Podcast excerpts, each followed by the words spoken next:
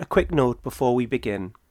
This episode of How Haunted was recorded prior to the sad passing of Her Royal Highness Queen Elizabeth II.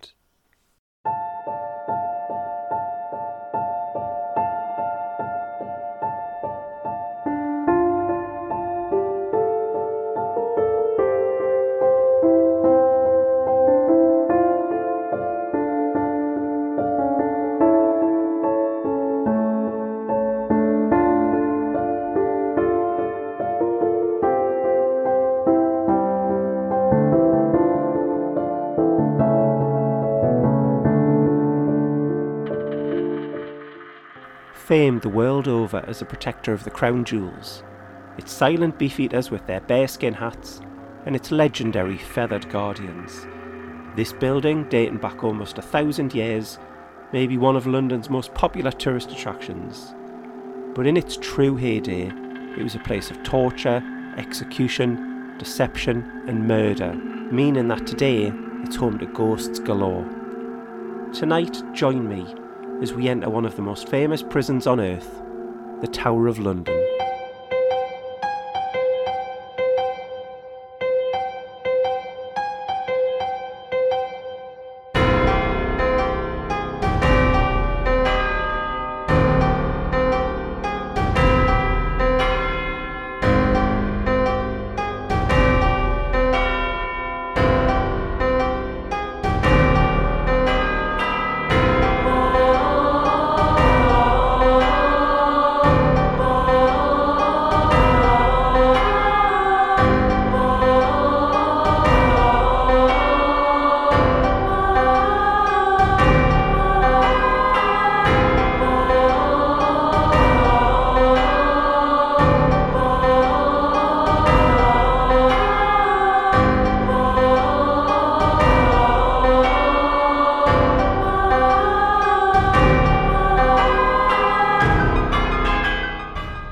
Welcome to episode 4 of How Haunted, a weekly paranormal podcast where each episode we explore the horrible history and terrifying ghost stories of one of the most haunted places on planet Earth.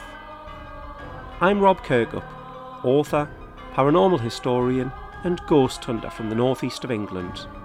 Allow me to be your guide as we dare to investigate in depth the often dark and troubled history of each location, and of course, the chilling tales of the ghosts that reside within.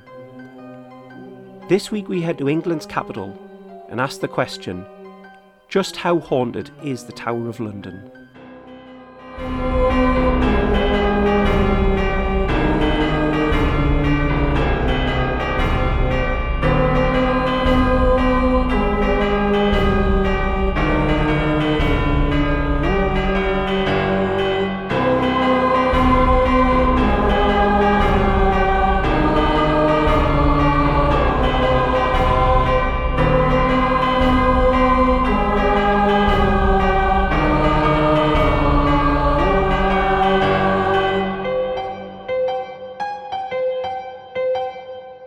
Listener discretion is advised, as each episode of How Haunted will feature gruesome tales, horrific happenings, bloody murder, and ghosts. So many ghosts. Listen on if you dare. The Tower of London, or Her Majesty's Royal Palace and Fortress of the Tower of London, to give it its full name, is a world famous castle slap bang in the centre of London it is located on the north bank of the River Thames and lies within the London borough of Tower Hamlets, next to the open space known as Tower Hill. The Tower of London is synonymous with the history of England, and its importance to holding control of the country is why it has been attacked so many times. It has served many purposes over the years, such as an armoury, a public records office, the home of the Royal Mint, even a zoo. Its best known uses as the home of the priceless crown jewels, although that is followed closely in second place by its time as a prison. The main period of the tower's use as a prison was the 16th and 17th centuries, when those imprisoned within these stone walls were some true celebrities of the day, such as Queen Elizabeth I, Guy Fawkes, and Sir Walter Raleigh. This castle has witnessed true horror with torture and executions taking place within these walls. However, we'll look at that in far more grisly detail a little later on. During the First and Second World Wars, the tower was once again required to be used as a prison, as well as witnessing further executions. The tower was badly damaged during the Blitz in World War II, but was repaired and reopened to the public as a tourist attraction, and that remains its purpose today, with around 3 million people visiting every year. They marvel at the incredible architecture, the amazing exhibits, including King Henry VIII's actual suit of armour, and of course, the crown jewels. But what the majority of tourists don't know is the darker side of the tower's past and the many, many restless spirits left in its wake. Let's go back in time almost a thousand years to the Tower of London's beginnings. William the Conqueror, sometimes known as William the Bastard, was crowned King William I in 1066 in Westminster Abbey following his successful invasion of England. He would reign until his death in 1087. William I consolidated his conquest by starting a castle building campaign in strategic areas, such as, for example, the Castle Garth of Newcastle that we looked at in episode 2 of How Haunted. The Norman invader lacked support among the people of London and feared the inhabitants could rebel and overthrow him, so he ordered that the city's first fortifications be constructed. Work began on the Tower of London in 1078, when work on the White Tower, named for the imported white sandstone used in its construction, commenced.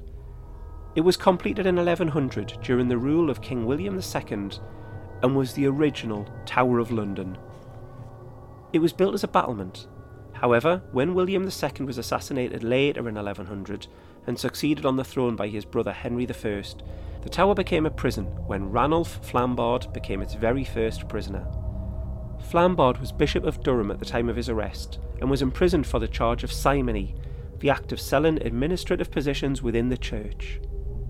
It was almost a century and several monarchs later before the tower was expanded further, with the construction of the Bell Tower and the Wardrobe Tower commencing in 1190 in the reign of Richard I. The Wardrobe Tower was completed first in 1199 and was designed to safely hold the royal garments as well as the priceless crown jewels of England.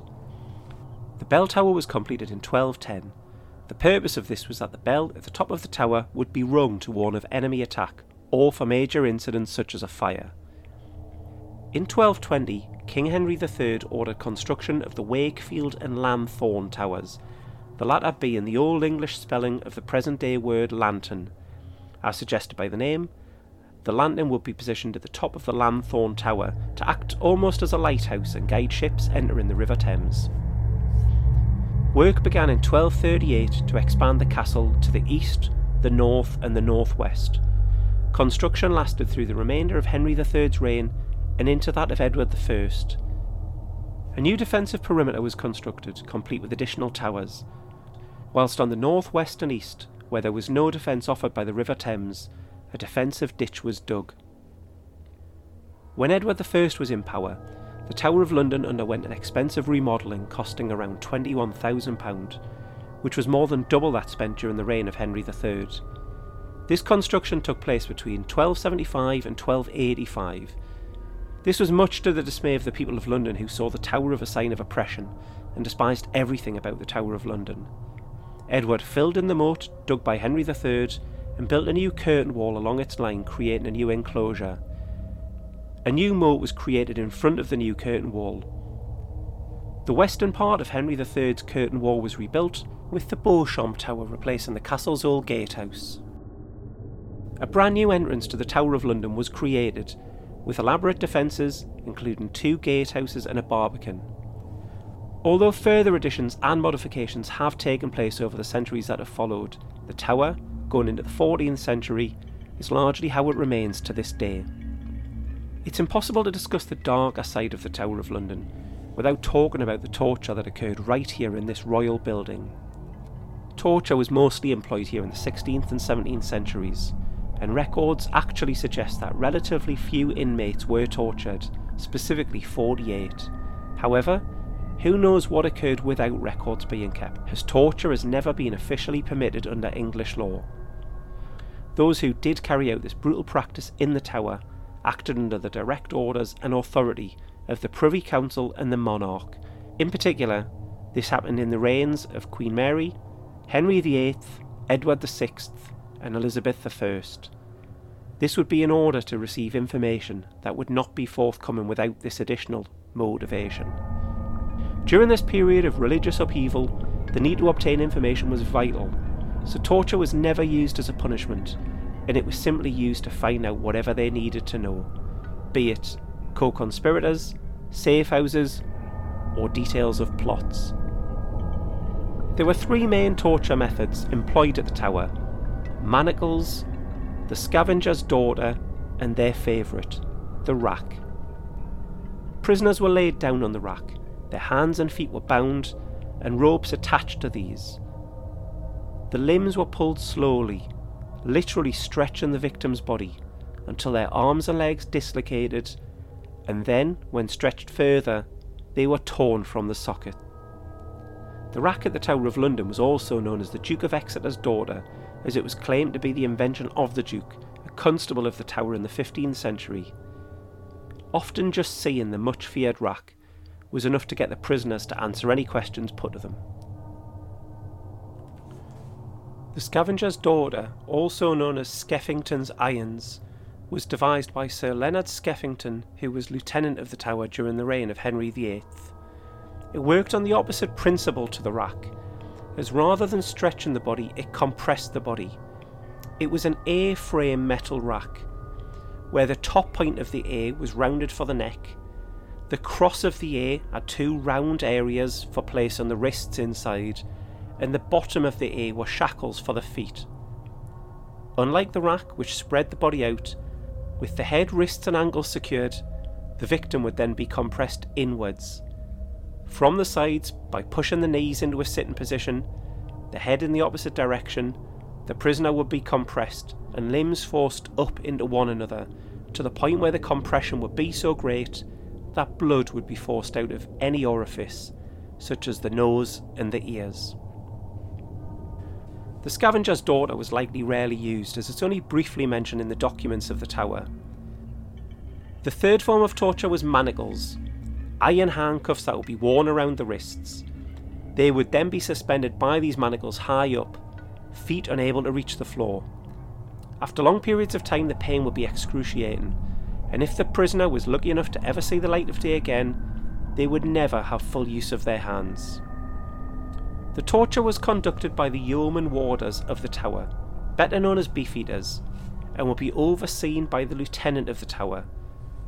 The commissioners would conduct any questioning, and if they didn't receive any answers, or they didn't like the answers they did get, the beefeaters would return to deal out further pain and torment. Only one woman was ever documented as being tortured at the Tower of London. A preacher and a supporter of Martin Luther she was named Anne Askew.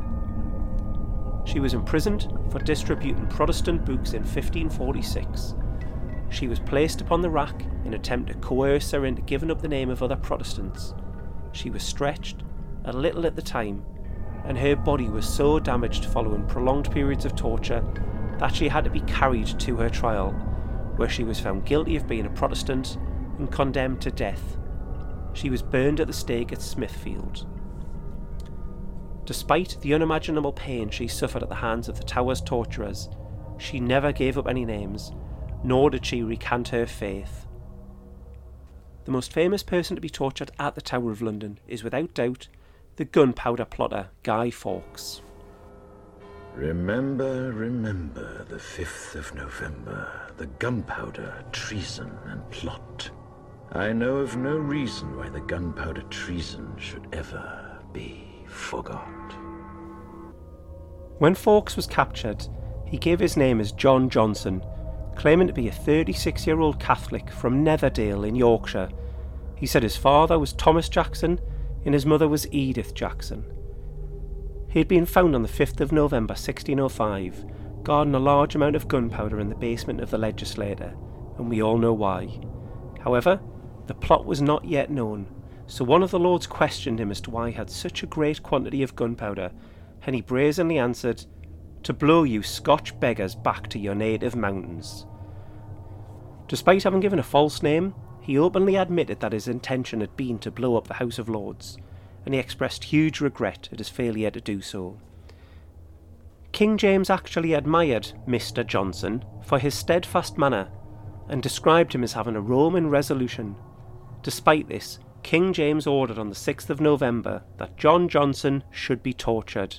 This was to reveal the names of his co conspirators. He ordered that the torture be light at first, referring to the use of manacles, but more severe, authorising the use of the rack if needed. Fawkes was transferred to the Tower of London. The room in which Fawkes was interrogated subsequently became known as the Guy Fawkes Room. Lieutenant of the Tower, Sir William Waad, was responsible for overseeing the torture. He'd searched the prisoner and found a letter addressed to somebody called Guy Fawkes. To Waad's surprise, Johnson, upon being tortured, remained completely silent. He revealed absolutely nothing about the plot or its authors. On the night of the 6th of November, he spoke with Waad, who reported, He told us that since he undertook this action, he did every day pray to God that he may perform that which might be for the advancement of the Catholic faith and save his own soul. According to Waad, Fawkes managed to rest through the night despite being warned that he would be interrogated until I had gotten the inward secrets of his thought and all his complices. Guy Fawkes' composure was broken at some point during the following day. During the second full day of torture on the 7th of November, Fawkes revealed his true identity and told his interrogators that there were five people involved in the plot to kill the king. During yet another day of agonising torture on the 8th, he finally began to reveal their names and told how they intended to place Princess Elizabeth on the throne. His third confession on the 9th of November implicated Francis Tresham, Following the Ridolfi plot of 1571, prisoners were made to dictate their confessions before copying and signing them, if they still could. Although it is uncertain if he was subject to the horrors of the rack, Fawkes' signature, little more than a scroll, bears testament to the suffering he endured at the hands of the interrogators. You can see his signature before and after his torture on the Instagram at How Haunted Pod. Even though Guy Fawkes had confessed, his pain and suffering were far from over. Anyone committing treason had an inevitable fate. They would be hanged, drawn, and quartered. This was the most painful, slow death anyone could imagine. They would be hanged until the brink of death, at which point they would be cut down. Their stomachs would be sliced open, and they would watch as their intestines and other internal organs would be pulled from their body and burned before their eyes. Their genitals would be chopped off, and then finally, they would be beheaded. Their corpse would be cut into four pieces and placed at various sites as a warning to others. Guy Fawkes' execution was scheduled for the 31st of January 1606 at the Palace Yard at Westminster. Ironically, opposite the building that he and his fellow plotters had planned to blow up. This was a public event and was sure to be a grand family day out for the enormous crowd that gathered. Fawkes was the last of the group to be executed, so had to watch on as his co conspirators, each of which he had given up, went through the excruciating process of being hanged, drawn, and then quartered. Fawkes could barely move, such was the damage that the torture had left on his body, so he was helped up the ladder to the noose. What happened next has been debated for over 400 years, but one of two things occurred. Either he mustered the strength to jump from the ladder when the noose was around his neck. Or he purposefully climbed too high on the ladder so the rope was set incorrectly. Either way, the result was that his neck broke immediately, meaning that he avoided the drawn and quartered part of his planned death. It was by no means an ideal outcome for him, but it meant that his death was quick. So now we're on to the subject of execution let's look at the executions that took place at the Tower of London. Whereas torture isn't documented all that much in the history of the Tower, executions, on the other hand, have been fairly commonplace, with beheading being the most common form of ending the life of those sentenced to death. Executions were usually carried out on Tower Hill, rather than in the tower itself, and 112 people were executed on the hill in a period of 400 years. Prior to the 20th century, there had been seven executions within the castle on the Tower Green. In 1535, statesman and writer Sir Thomas More was beheaded in the Tower after refusing to recognise King Henry VIII as the head of the Church of England. A year later, Henry VIII famously ordered the beheading of his second wife, Anne Boleyn, for treason. She had been sentenced to death by burning, but her sentence was reduced to just being beheaded. Rather than having a queen beheaded with the common axe, he brought in an expert swordsman from Saint Omer in France. In 1542, Henry VIII had his fifth wife, Catherine Howard, executed as well. Her charge was adultery. She had only been 14 or 15 when she married the 49 year old king. Her actual date of birth is lost to time, which means that she was only 19 or 20 when she was executed. Not an execution, but certainly noteworthy, King Edward VI was murdered at the Tower of London in 1471 during the War of the Roses civil war. The Tower of London has been a tourist attraction in the city since the late 19th century.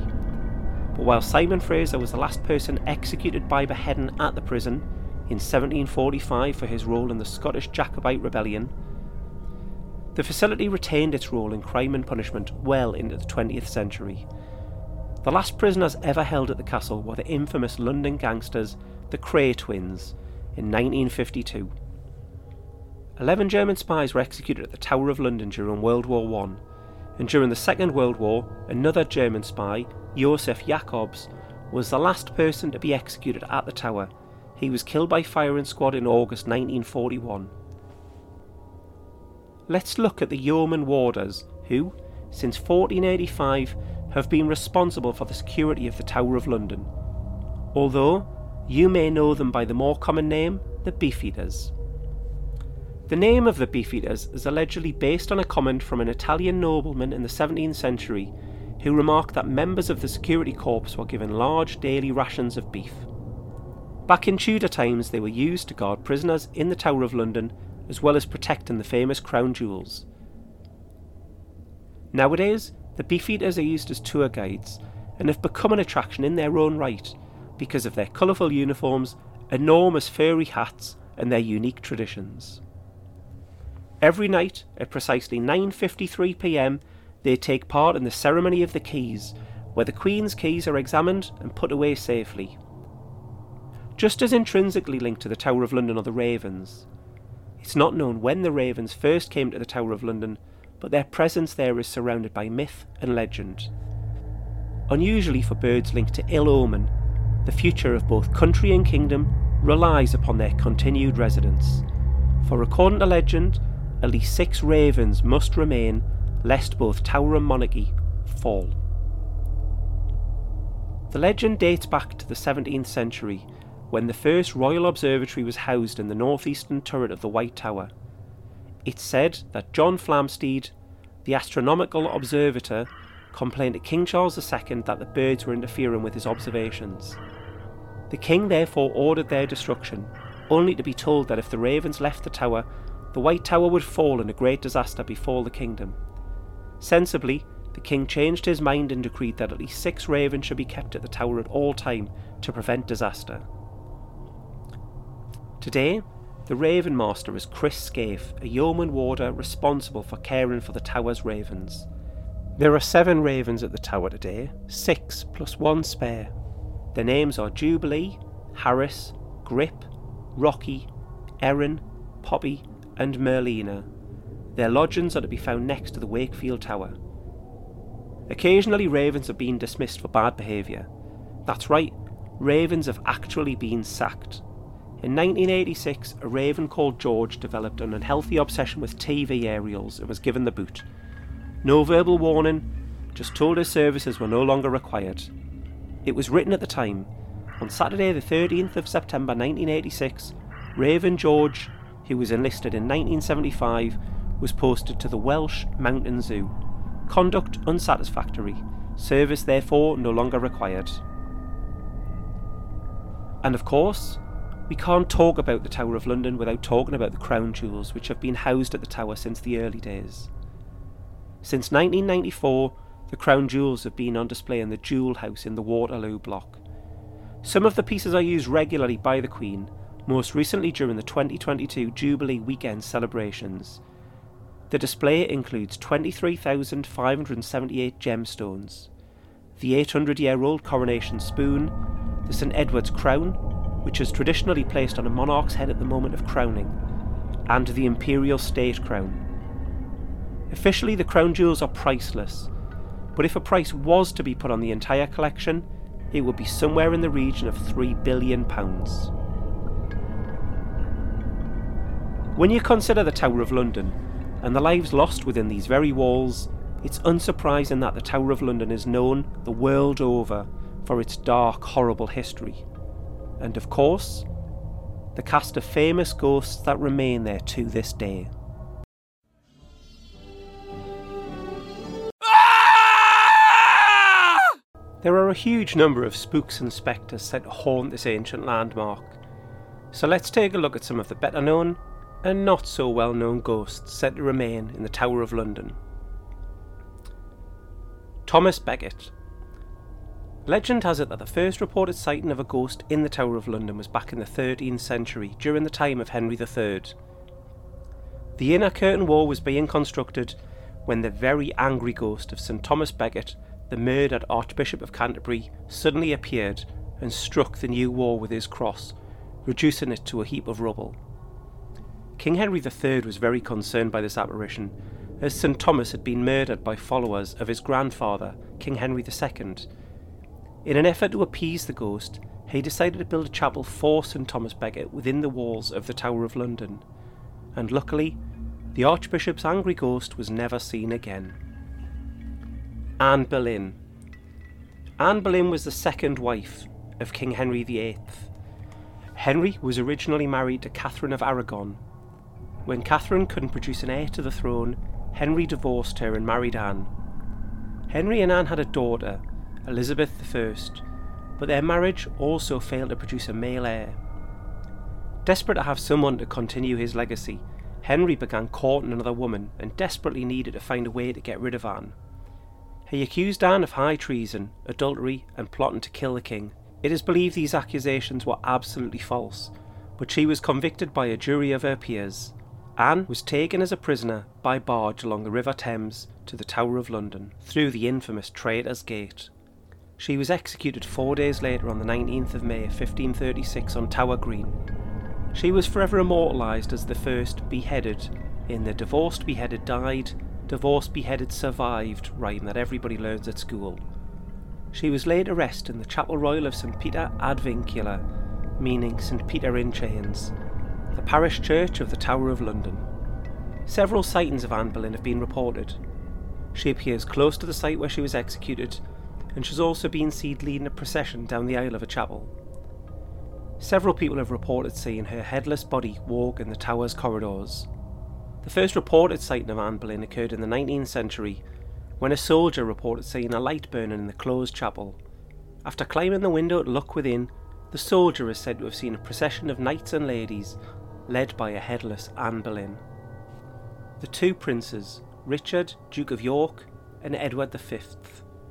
On the death of Edward IV on the 9th of April 1483, Edward's young son, 12 year old Edward, became King Edward IV under the protection of his uncle, the Duke of Gloucester. Wanting to take the crown for his own, the Duke of Gloucester imprisoned Edward and his younger brother Richard, who was only 10, in the Tower of London. After declaring young Edward illegitimate, the Duke of Gloucester became King Richard III, and Edward and Richard were never seen again, believed to be murdered at the order of their uncle. The bones of two young boys were found buried under the stairs in 1674 and are assumed to be the remains of the boy princes. Visitors to the tower often report seeing two young boys wandering around the White Tower wearing old fashioned nightshirts. They have also been playing happily on the battlements and heard laughing throughout the tower complex. Henry VI, another royal who lost his life within the tower's walls.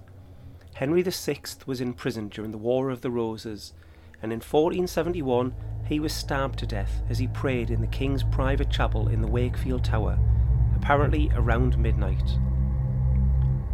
It is said that his spirit still walks the tower where he was murdered, often appearing at the stroke of midnight.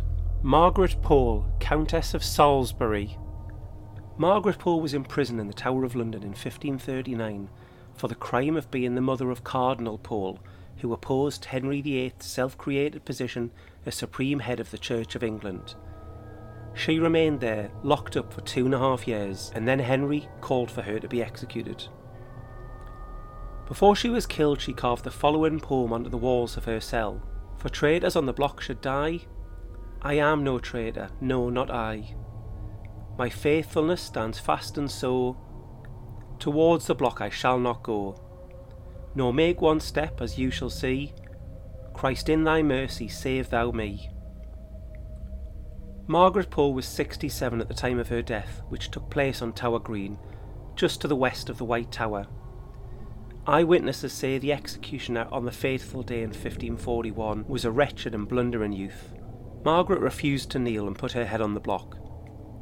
The executioner swung his axe towards her head, but his aim was poor and the axe plunged deep into her shoulder. She ran around screaming in pain as the executioner chased after her. When he retrieved his axe, he hacked at her neck several times, finally completing the task of removing her head. Some visitors to the tower claim to have seen this grisly scene being recreated as a residual haunting. Others have heard her ghostly screams across the tower green. Lady Jane Grey.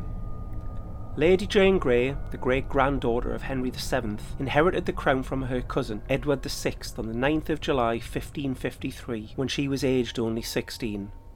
Edward VI had named Lady Jane as his heir in his will. She had been handed the crown in an attempt to prevent the Catholic Mary Tudor taking the throne. Her reign lasted just nine days.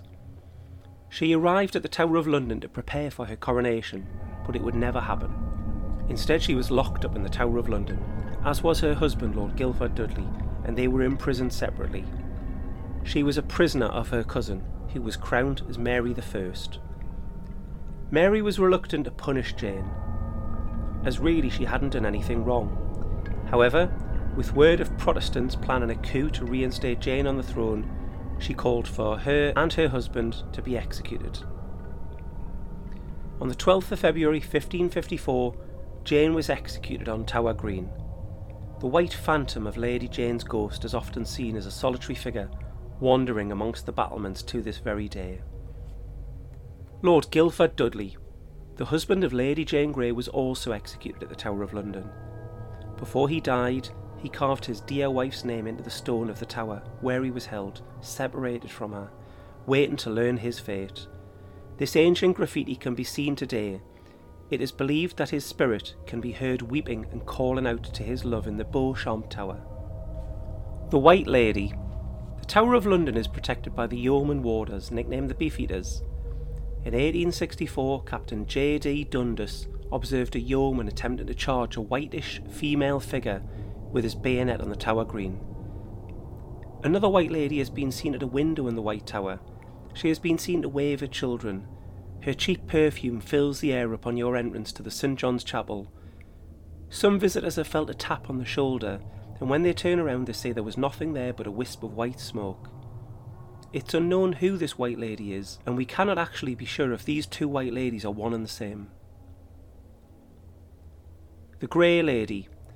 The Grey Lady is another mysterious spirit that we don't know the identity of. It is a shrouded, grey figure spotted in various locations around the Tower of London. This spectre has only been reported by female visitors.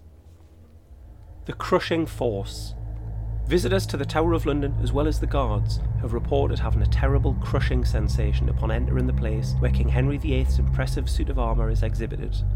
Some to the point where they have to get out of the building to get their breath back, fearing they are on the point of losing consciousness.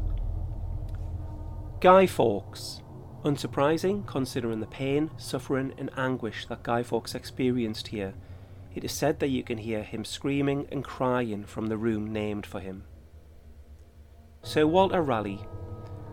Despite introducing potatoes and tobacco into England, Sir Walter Raleigh was imprisoned in the Tower of London no less than three times.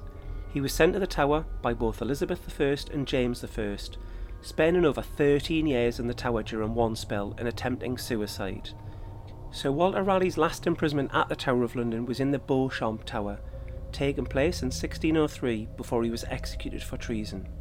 His restless spirit is said to wander the White Tower to this very day, in the area named for him as Raleigh's Walk. Arbella Stuart. One of the most commonly seen phantoms is that of Arbella Stuart, cousin to Elizabeth I. Arbella was imprisoned in the Tower by James I for marrying William Seymour, nephew of Lady Jane Grey, without royal consent. Seeing this match as a possible threat to his throne, James placed Arbella under house arrest, while her husband was sent to the Tower. Arbella plotted to get William released to travel together to France. However, William missed this meeting. Arbella set sail on her own, but she was apprehended and sent to the Tower. Her husband ironically made it to freedom. Arbella was heartbroken to be parted from her husband, and either refused to eat or was purposefully starved, and she died in the Queen's house in 1615 at the age of 39. Arbella's ghost is said to stalk the Queen's house on Tower Green. The Monk's Footsteps Although the monk hasn't actually been seen, it's believed that the sound of sandals slapping against the stone floors have been heard, belonging to that of a ghostly monk, following visitors and members of staff around the tower. The Thing with the Face of a Woman. In 1957, Welsh Guardsman Johns was on sentry duty in the Salt Tower when he encountered a shapeless form with the face of a young woman. This was perhaps one of the many women who suffered a terrible fate at the Tower of London. The Nameless Thing. Two sentries on patrol outside the White Tower in 1978 had a creepy experience. They both felt unusually uncomfortable before a sudden gust of air sent their capes nearly over their head and almost blew them out the archway. As one of them removed their cape, he caught a glimpse of a woman wearing a black dress who suddenly faded away. Another visitor to the tower saw the ghost of a woman in a black dress, wearing a white cap and a gold pendant, standing next to a window before she too faded. The decapitated patient. During the Second World War, a guard at the Tower of London saw a group in old fashioned uniform approach. They were carrying a stretcher. As they got closer, he could make out that on the stretcher was a body which had been decapitated. They continued to get closer, but slowly faded away. The Grizzly Bear. King Henry III housed his menagerie of wild animals at the Tower of London including a gift of either lions or leopards from the Holy Roman Emperor Frederick II in 1235. Pumas, tigers, an elephant, even a polar bear came to the tower. These animals were housed in the royal menagerie. Although they're long gone, mysterious animal noises have been heard over the years, including the song of birds, cries of monkeys, neighing of horses, and growls of lions. Still, only one animal has actually been seen. In 1816, a yeoman warder on night duty saw a bear near the Martin Tower. The bear charged at him and he attempted to spear it. However, to his horror, the spear went right through the animal. This was too much for the guard, who promptly fainted and was carried to his quarters. Two days later, he died.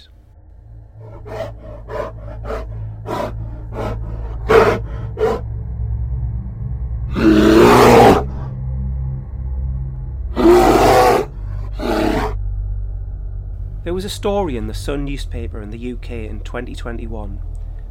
Chief Yeoman Warder Pete McGowan, 63, had lived at the Tower of London for 12 years at that point in time and worked his way up through the ranks. He and his wife make up one of the 40 families who live inside the iconic former prison.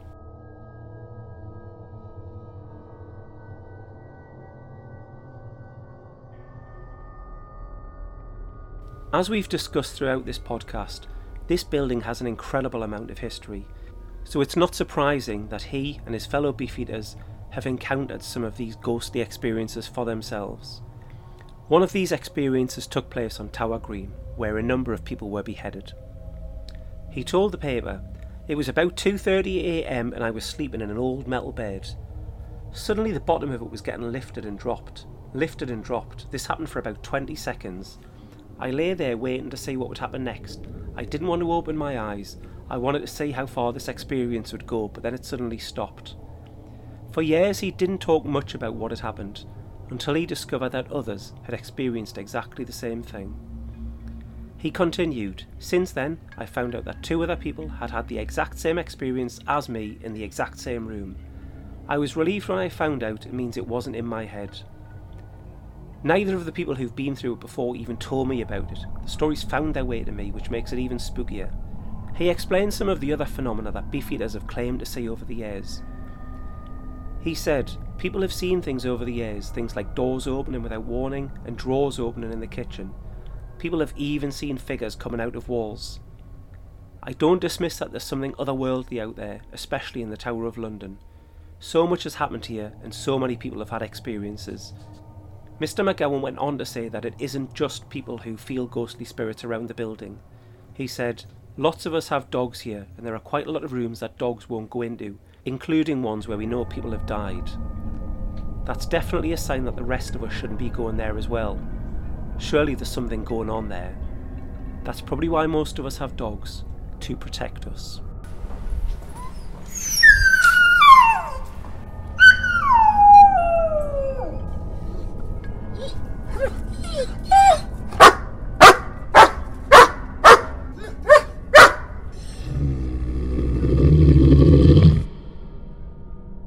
Thank you so much for joining me once again for this episode. You can follow How Haunted on Twitter at, at HowHauntedPod or over on Instagram at HowHauntedPod, where you will see photos galore relating to the Tower of London. If you want to get in touch, you can do so by visiting the website at www.how-haunted.com or you can email me directly at rob at how-haunted.com. Feedback, location suggestions, and your own experiences are always welcome. Feel free to ask me any questions you like, and I'll answer them all on a dedicated Q&A podcast. If you'd like to support the show and get early access to episodes, then you can join the Patreon for less than the price of a pint. You'll also get exclusive episodes where you can join me in an actual paranormal investigation and you'll hear the audio as it happened. If you aren't a fan of Patreon, or perhaps would prefer to make a one off donation to support the podcast, why not buy me a coffee? All the information on how you can support How Haunted is in the podcast description and over on the website. If you've enjoyed this episode, if enjoy is the right word, then please subscribe and review the podcast on your podcast provider of choice. I have a copy of my book Ghosts of Edinburgh up for grabs. If you'd like to enter, all you need to do is leave How Haunted a podcast review on iTunes or whatever podcatcher you use. Then drop me an email at rob at how-haunted.com to let me know.